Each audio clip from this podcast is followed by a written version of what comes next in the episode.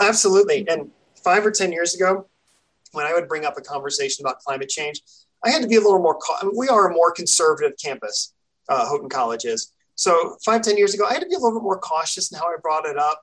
I, I was kind of careful and sort of sidestepping around how I approached the issue.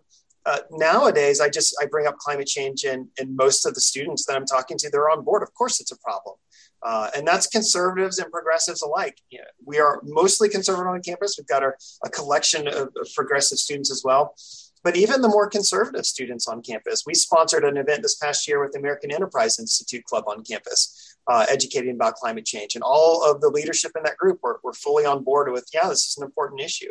I think the younger generation gets it today, and, and that's significantly different from five or 10 years ago, um, and certainly different from older generations. But the, the students, it's nice to see that the polarization doesn't quite extend as much to the younger generations. That to me is an encouraging sign.